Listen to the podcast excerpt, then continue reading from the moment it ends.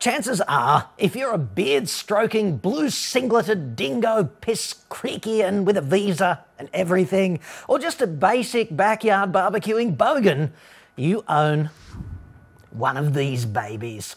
So let us talk about the beer garden physics and the ghetto engineering of LPG in a can.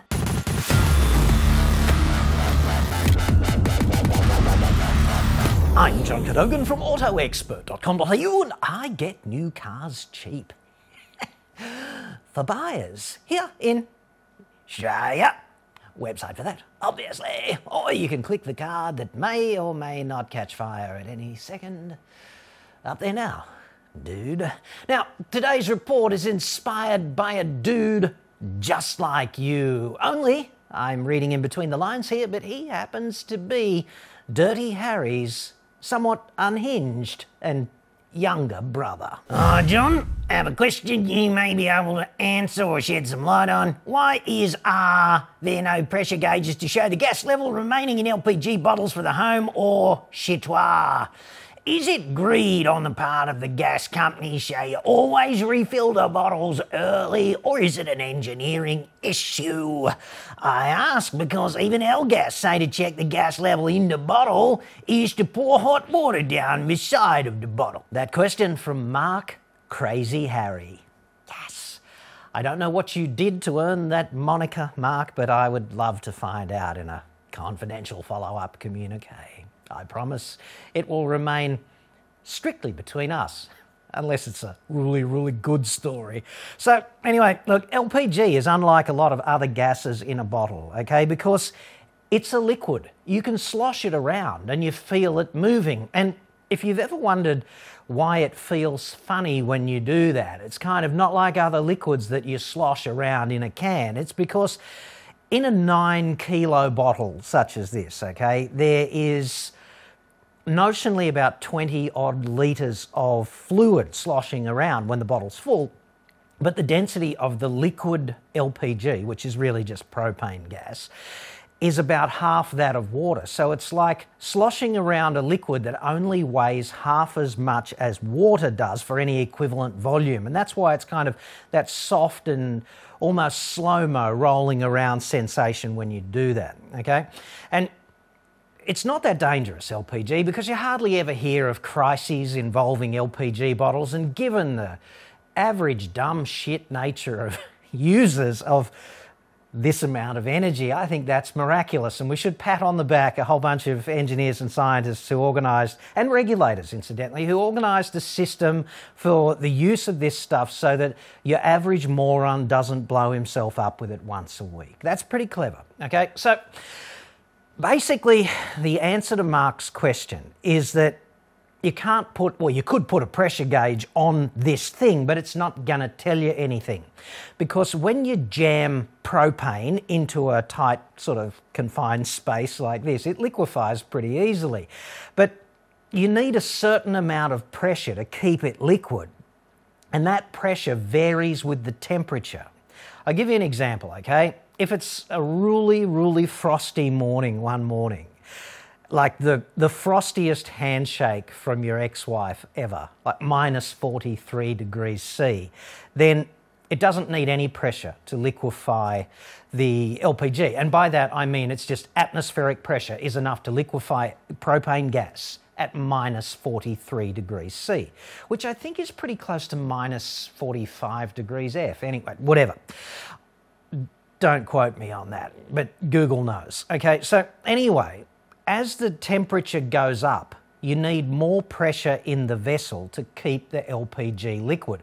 Or another way of looking at this is that amount of LPG jammed into this space, it's gonna stay liquid, and as the temperature around the vessel rises and convection works on the steel and the steel conducts heat into the vessel and then convection works on heating up the fluid inside the vessel, then as that happens, the pressure increases. And the pressure is quite significant at elevated temperatures. Like if you've got an LPG bottle on the back of a ute in summer, then it could easily be, you know, 50 degrees C or something of that nature, in which case the pressure could easily be about 18 atmospheres, something of that nature. Anyway, I graphed it so that you can see the relationship between the temperature of the bottle or the temperature of the LPG inside the bottle and the pressure that must be maintained in the vessel to keep this a liquid. All right, and that's why a pressure gauge just wouldn't help. It wouldn't help in the context of telling you how much gas remains. Now, if you want to know how much gas there is in a bottle, a standard big bottle that you get from every servo in Australia is nine kilograms, okay? And that's a little bit confusing because the nine kilos relates to the fluid, it's not the container. Right? It notionally has the capacity to carry nine kilograms of propane. And they call it LPG, but in Australia, LPG for this kind of application is 100% propane. And if you wonder what I'm talking about there, this is the same family of chemicals as petrol, which is notionally octane, right? So it starts with methane, which is the gas that you have plumbed into the mains out the front of your house, maybe. And then it goes ethane, propane, butane, pentane, pentane for pentagon, five, hexane, heptane, octane, nonane, decane, blah, blah, blah, blah, blah, blah, blah, blah, blah, diesel. That's how this works, okay? Same family of chemicals. And there's a bit of a cocktail in here, but it, mainly propane, okay? You can think of it like propane, it behaves like propane. For all practical intents and purposes, it is friggin' propane. Okay, so when you connect your barbecue or whatever, your heating torch or whatever you connect to the bottle, as soon as you crack the valve open and start using the gas, there's a liquid sea of propane somewhere down here, okay? And then there's like gaseous propane floating on top, okay? And it's in equilibrium until you open the valve. And then when you open the valve, the pressure drops. And that means the fluid starts to boil, like the liquid starts to boil to replace the propane that you're taking out at the top, which is a gas.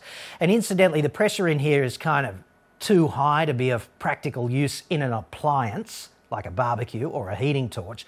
So the thing that you screw in here is a regulator, and all that does is it controls the temperature on the the temperature. It controls the friggin' pressure on the output side. You try standing here for 10 minutes and talk without making a mistake, dude. Come on.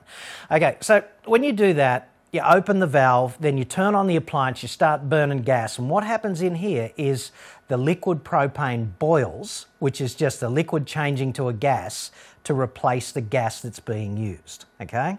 And then it maintains its equilibrium at a lower level, kind of thing. Then you shut the valve, the boiling stops, and your gas bottle waits for the next time you use it. And in fact, if the gas bottle was clear or you had Superman's friggin' X ray vision or something, you could look at it and it would look just like water boiling, okay? Now, there's a few things that you need to know about LPG in a can, and one of those things is there's a safety valve built in, hidden in plain sight. They're usually red on the end there. I think that one is.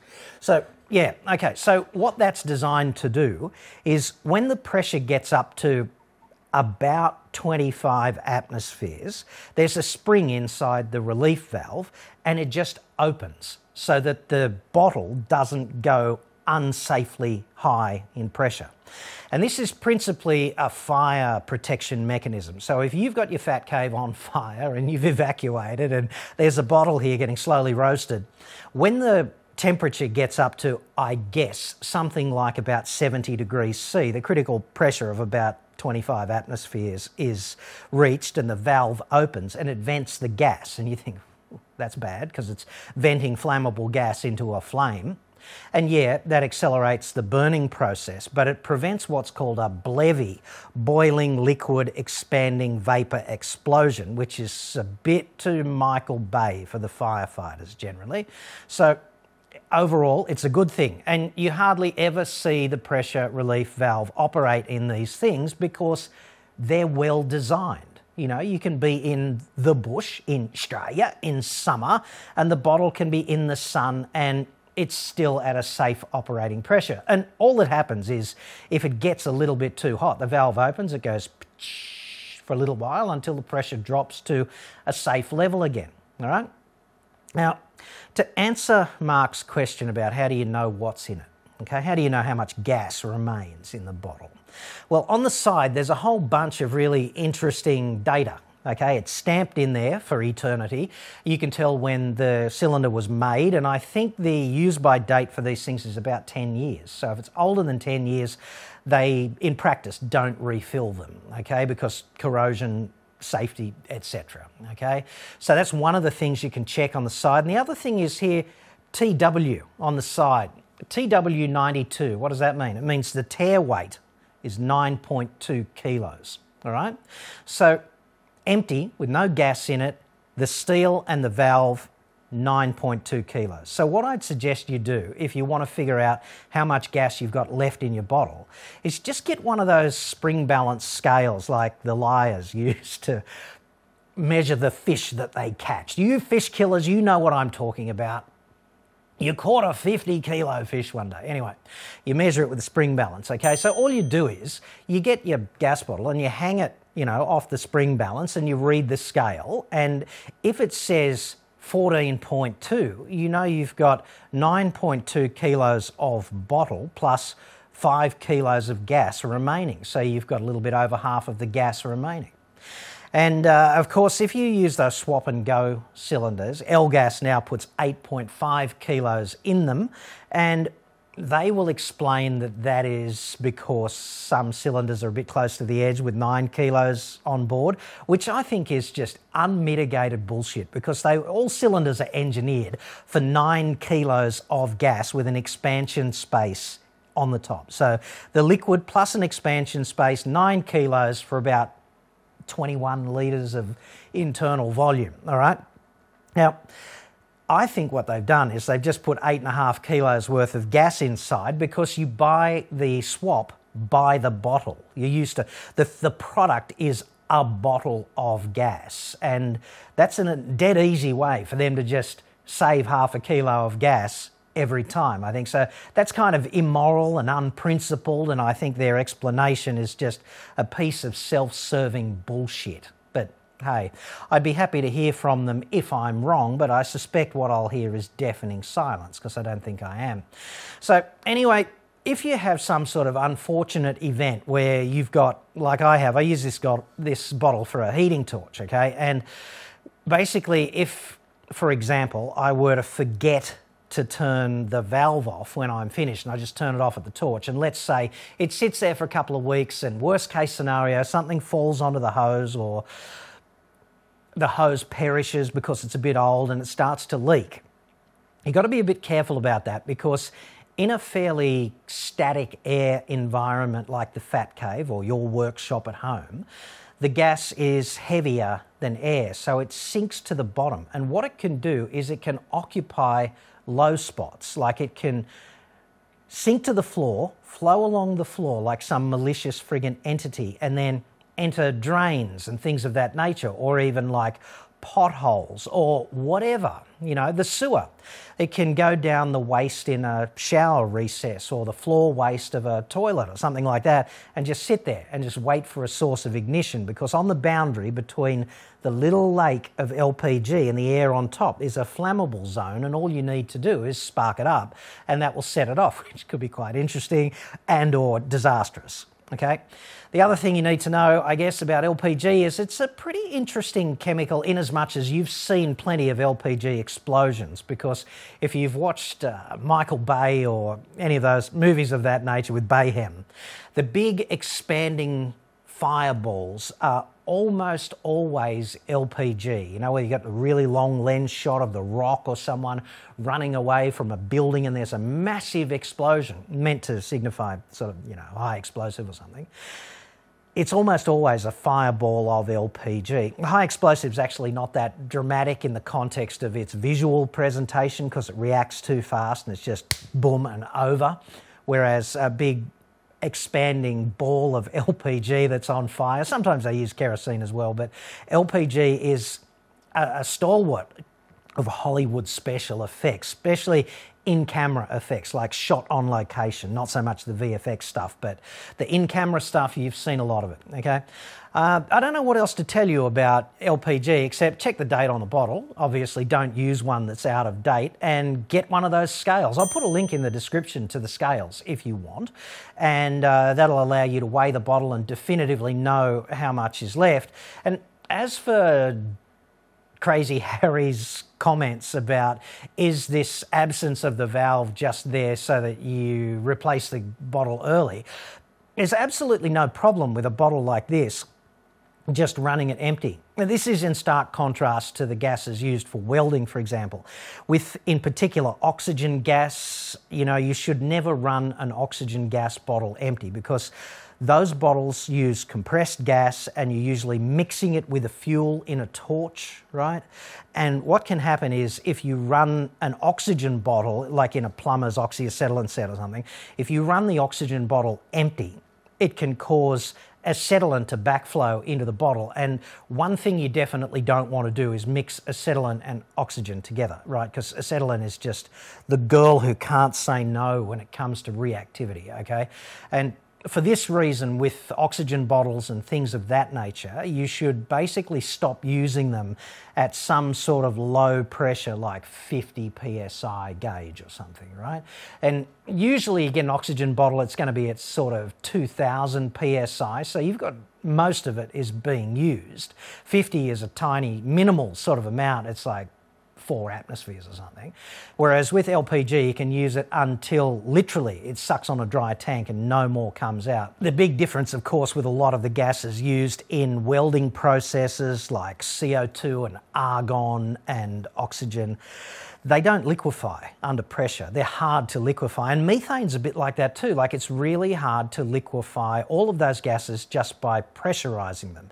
So when you buy cylinders of those gases, they tend to be just under very high pressure. They've got much thicker walls than this kind of LPG container. And they're at 10, 15, 20 times the pressure, and all they contain is gas. And in that case, a pressure gauge is a very reliable indicator of how much gas is remaining in the bottle, but not so much with LPG. With other gases like methane, which is natural gas, the stuff that runs in the main and the street, and oxygen, nitrogen, gases of this nature, you need a complete new level of engineering architecture to liquefy those gases. And if you want to transport a lot of that stuff, obviously liquefaction makes sense because you can carry so many more kilos of gas as a liquid. But in order to liquefy methane or oxygen or nitrogen, you have to really chill it down to so called cryogenic temperatures and you have to carry it in a super insulating vessel. And the only way they can maintain the temperature, which has to be sort of minus 150 to minus 200 degrees C, like it's on the way to absolute zero, the only way they can maintain that temperature for the duration of a voyage by a huge tanker vessel or something is to continuously allow some of the gas to vent off. That's the only way to do it. So it's a real problem transporting some of these gases that are reluctant to liquefy. If you see LNG ever written on the side of a tanker, that's liquefied natural gas. It's the same stuff that runs in the street in the main that you burn in your stove if you've got a gas stove. And you need a huge complex system behind it to transport that kind of thing as a liquid for an energy source. Like we're a net exporter of things like methane. We send a lot of methane to other markets in ships, and they all need to be rigged up like that, which is complex and energy intensive. Whereas the elegant thing about this system is that it handles itself, it maintains itself in a liquid state, and the temperature outside varies, meaning the temperature of the vessel and its contents varies, and it adapts by manipulating the pressure inside to maintain the liquid and the gas reserve on top, which is absolutely brilliant, subject to the safety relief valve not operating, right? So it's a self maintaining system throughout the range of conceivable operating temperatures and pressures, which to me is just absolutely brilliant and elegant, and you don't even need a bottle that's that robust to hold it.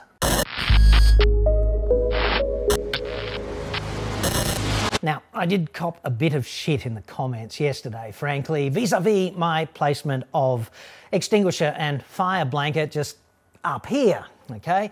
And fair enough, I think I deserved it, but not for the reasons put forward by many of you. Arguably, John, you've located the extinguisher and blanket too high up the wall. The extinguisher should ideally be at floor level or with the handle valve at a height of no more than about one metre. Placing it at the height you have risks possible injury to the person, and it may not be you who may be trying to pull the unit from its bracket in somewhat of a hurry. That's from a dude named Ray Jennings, who, apart from being an enthusiastic contributor to the program in the comments over a long period of time, hashtag respect, is also a fire inspector. So He's a dude who knows what he's talking about, and I understand why he drew that conclusion. And he was not alone. I would make one slight adjustment to the fire extinguisher next to the garage door, place it lower. Have the top of the extinguisher not higher than your shoulders to make it as easy as possible to take it off its hook. Thanks very much, Ray and Chris. Those comments are absolutely valid and I take them on board. I probably didn't illustrate this setup particularly well in yesterday's report because I got a bit obsessed with where was I and how could I also get the extinguisher and the blanket in the frame. And I guess that shot yesterday didn't demonstrate exactly how this is set up. Obviously, there's a staircase here, and I just did think about the ergonomics of fire extinguisher retrieval, and I'll run them through with you now. If you want to check out the report yesterday, I will put a link. Uh, up there, maybe. Okay, so obviously I'm standing on a little triangular landing right here, and the height of the handle of the extinguisher is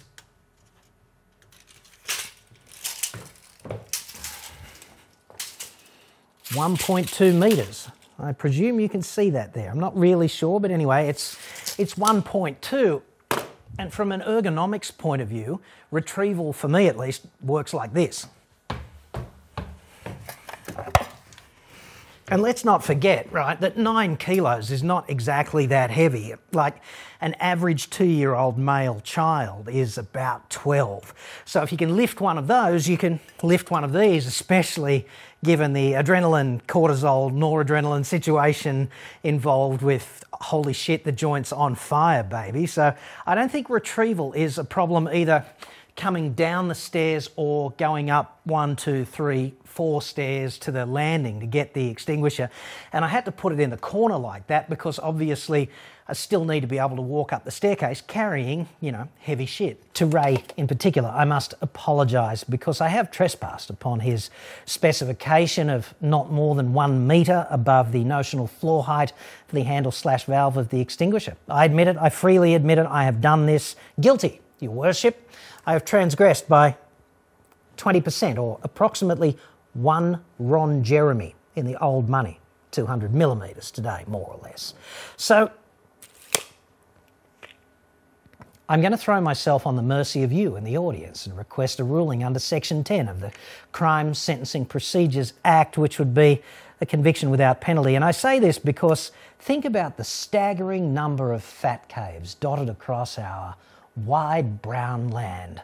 Think about the number that have sparks flying three, four, five, six, or even seven days a week in the complete absence of any fire countermeasures whatsoever. I think that's a great pity. So that was the point of that whole report actually is just get off your ass and protect your fat cave because we don't want you to burn the joint down. We want you to have fun, dude. And I've had fun and burning the joint down. That's not it.